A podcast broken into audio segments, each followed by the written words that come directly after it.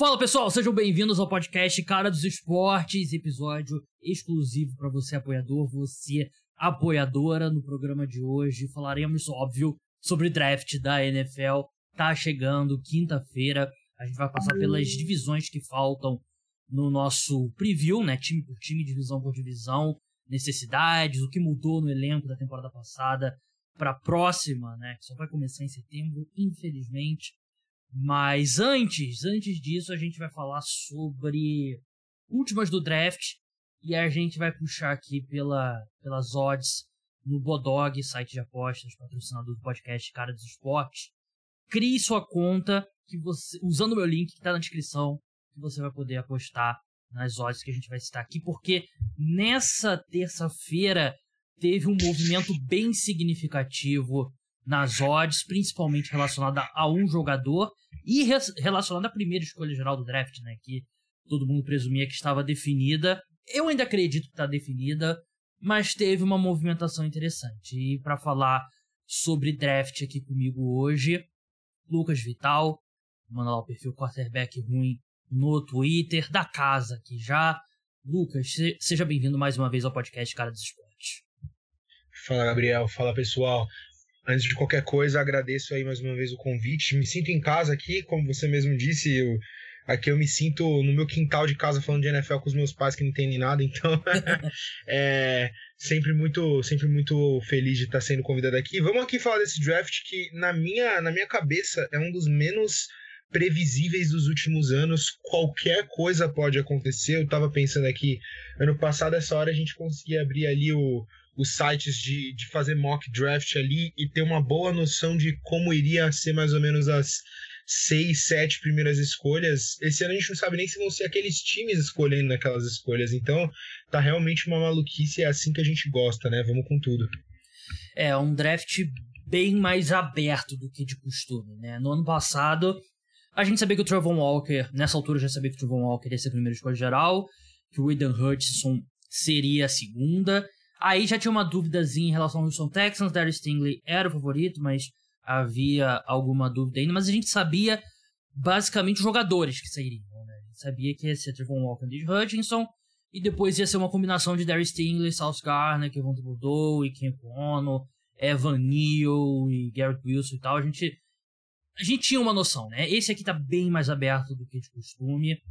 Me lembra um pouco o draft de 2018, que foi o draft que a gente começou a semana achando que seria o Sam Darnold a primeira escolha geral. Era debate basicamente Sam Darnold ou Josh Allen.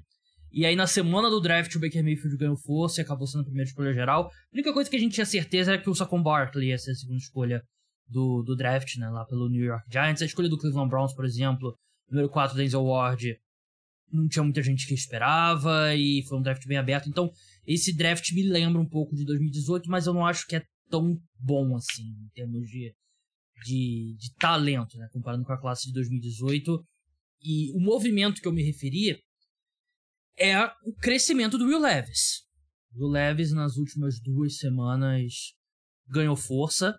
Cortina de fumaça ou não, as odds dele despencaram em todos os sites de aposta. Né? Eu tava vendo aqui um Bulldog, de manhã chegou a sair, tirarem as, essas apostas né, do, do, ar, né, porque tava tendo muita incerteza. E alguns sites, a maioria dos sites fazem isso. O Will Levis, até o final da semana passada, segunda-feira, não, segunda-feira acho que já tinha caído, mas até o final de semana, tava ali 30, 35 para 1. É, foi tão alto que foi quão alto esteve as odds do Will Levis para ser o primeiro jogador escolhido. E nesse momento caiu para 5,5.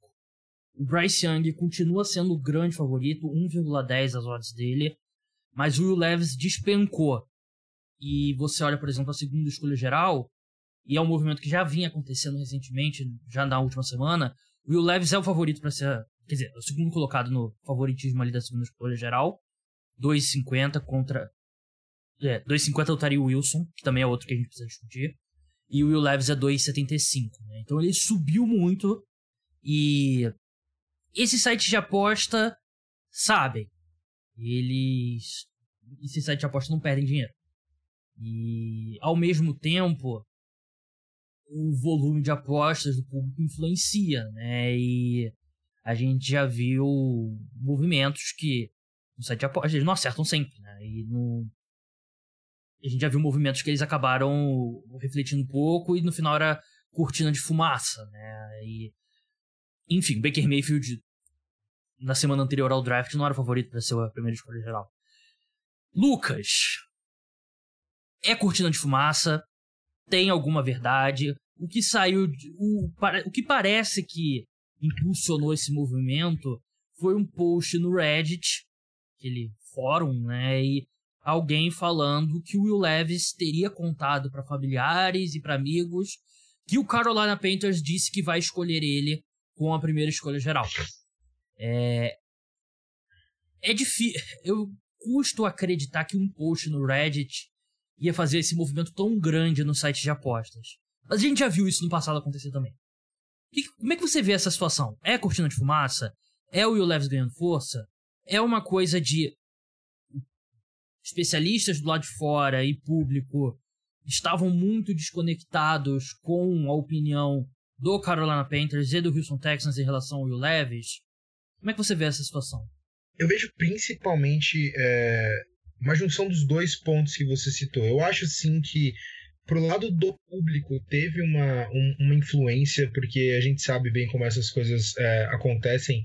E assim, mercado de aposta, querendo ou não, acaba se tornando uma coisa meio financeira. A gente já aconteceu isso outras vezes em mercado financeiro também, de alguém começar a falar uma coisa pequena aqui, acaba ganhando força, e na hora que você vê, todo um, um, um, processo muito maior aconteceu em decorrência daquilo. Então eu acho que no sentido das pessoas começarem a apostar muito pesado no, no, no Leves, é, é, a gente sabe que os sites de apostas se desregulam quando apostas muito grandes são feitas em uma, em uma odd específica. Então, se muita gente começar a apostar em um cara só, o, o site de aposta regula aquilo automaticamente pelo valor que está sendo apostado dentro daquela, daquela, daquela, é, daquela odd ali mas eu vejo muito que os times da NFL têm uma visão diferente de dois prospectos nesse draft do que a, o consenso.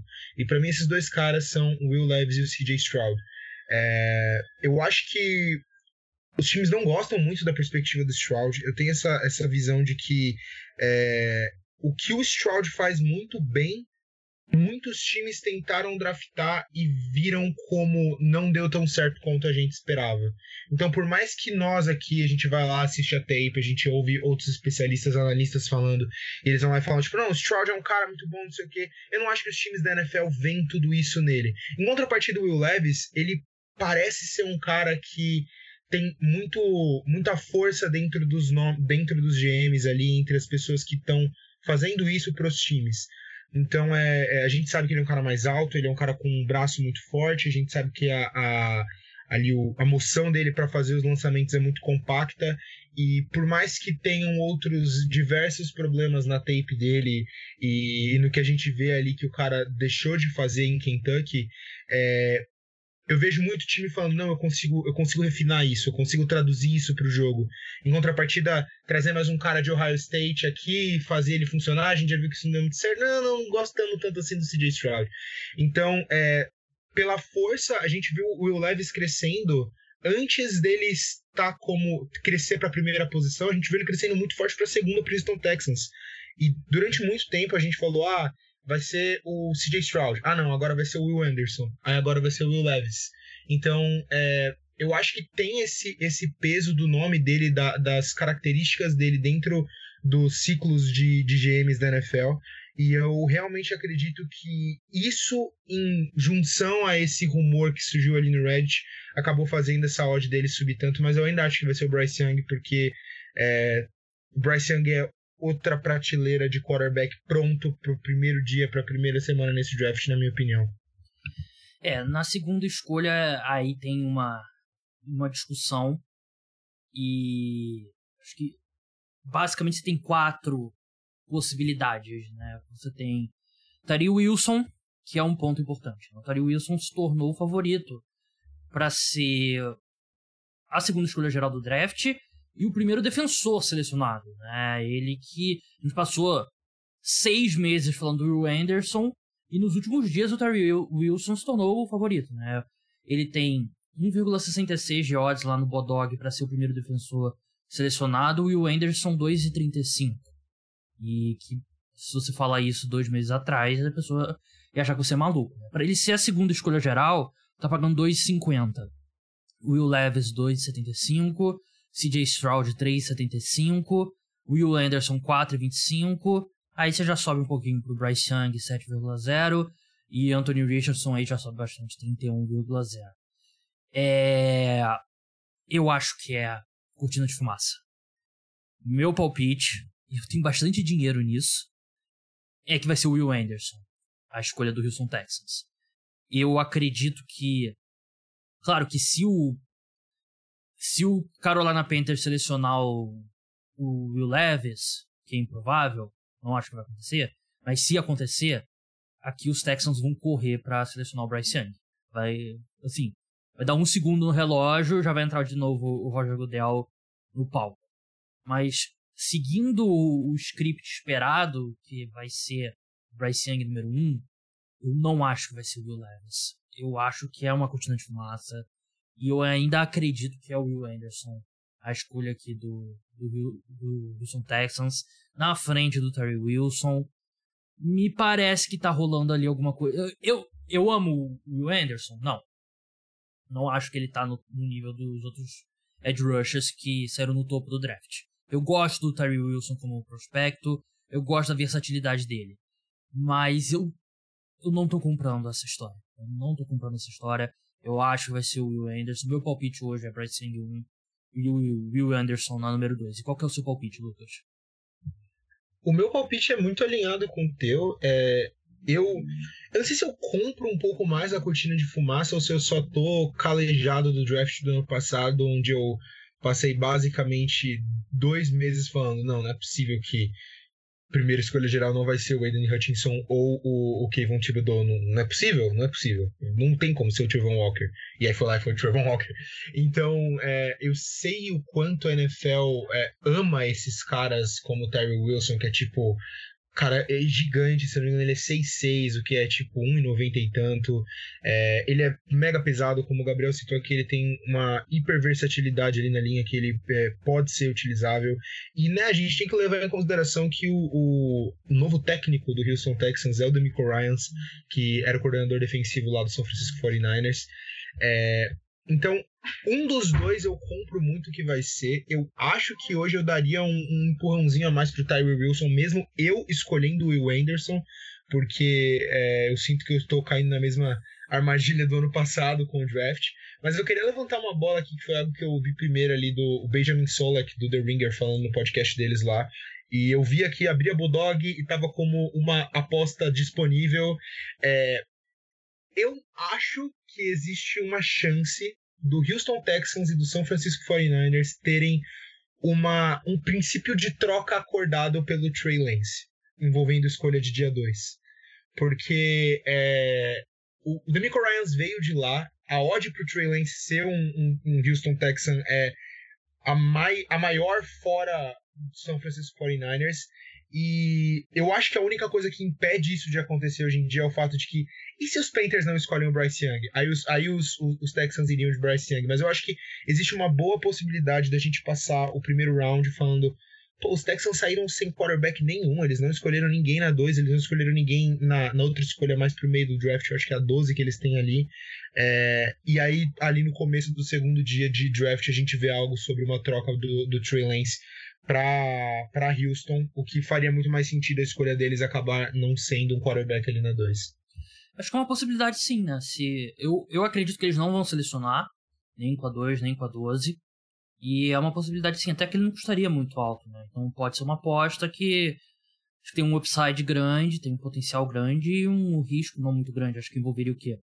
Uma escolha de terceira rodada, de repente, uma escolha de segunda rodada, no máximo, com alguma coisa voltando, entre aspas, de troco sei, é, mas é uma possibilidade real mesmo.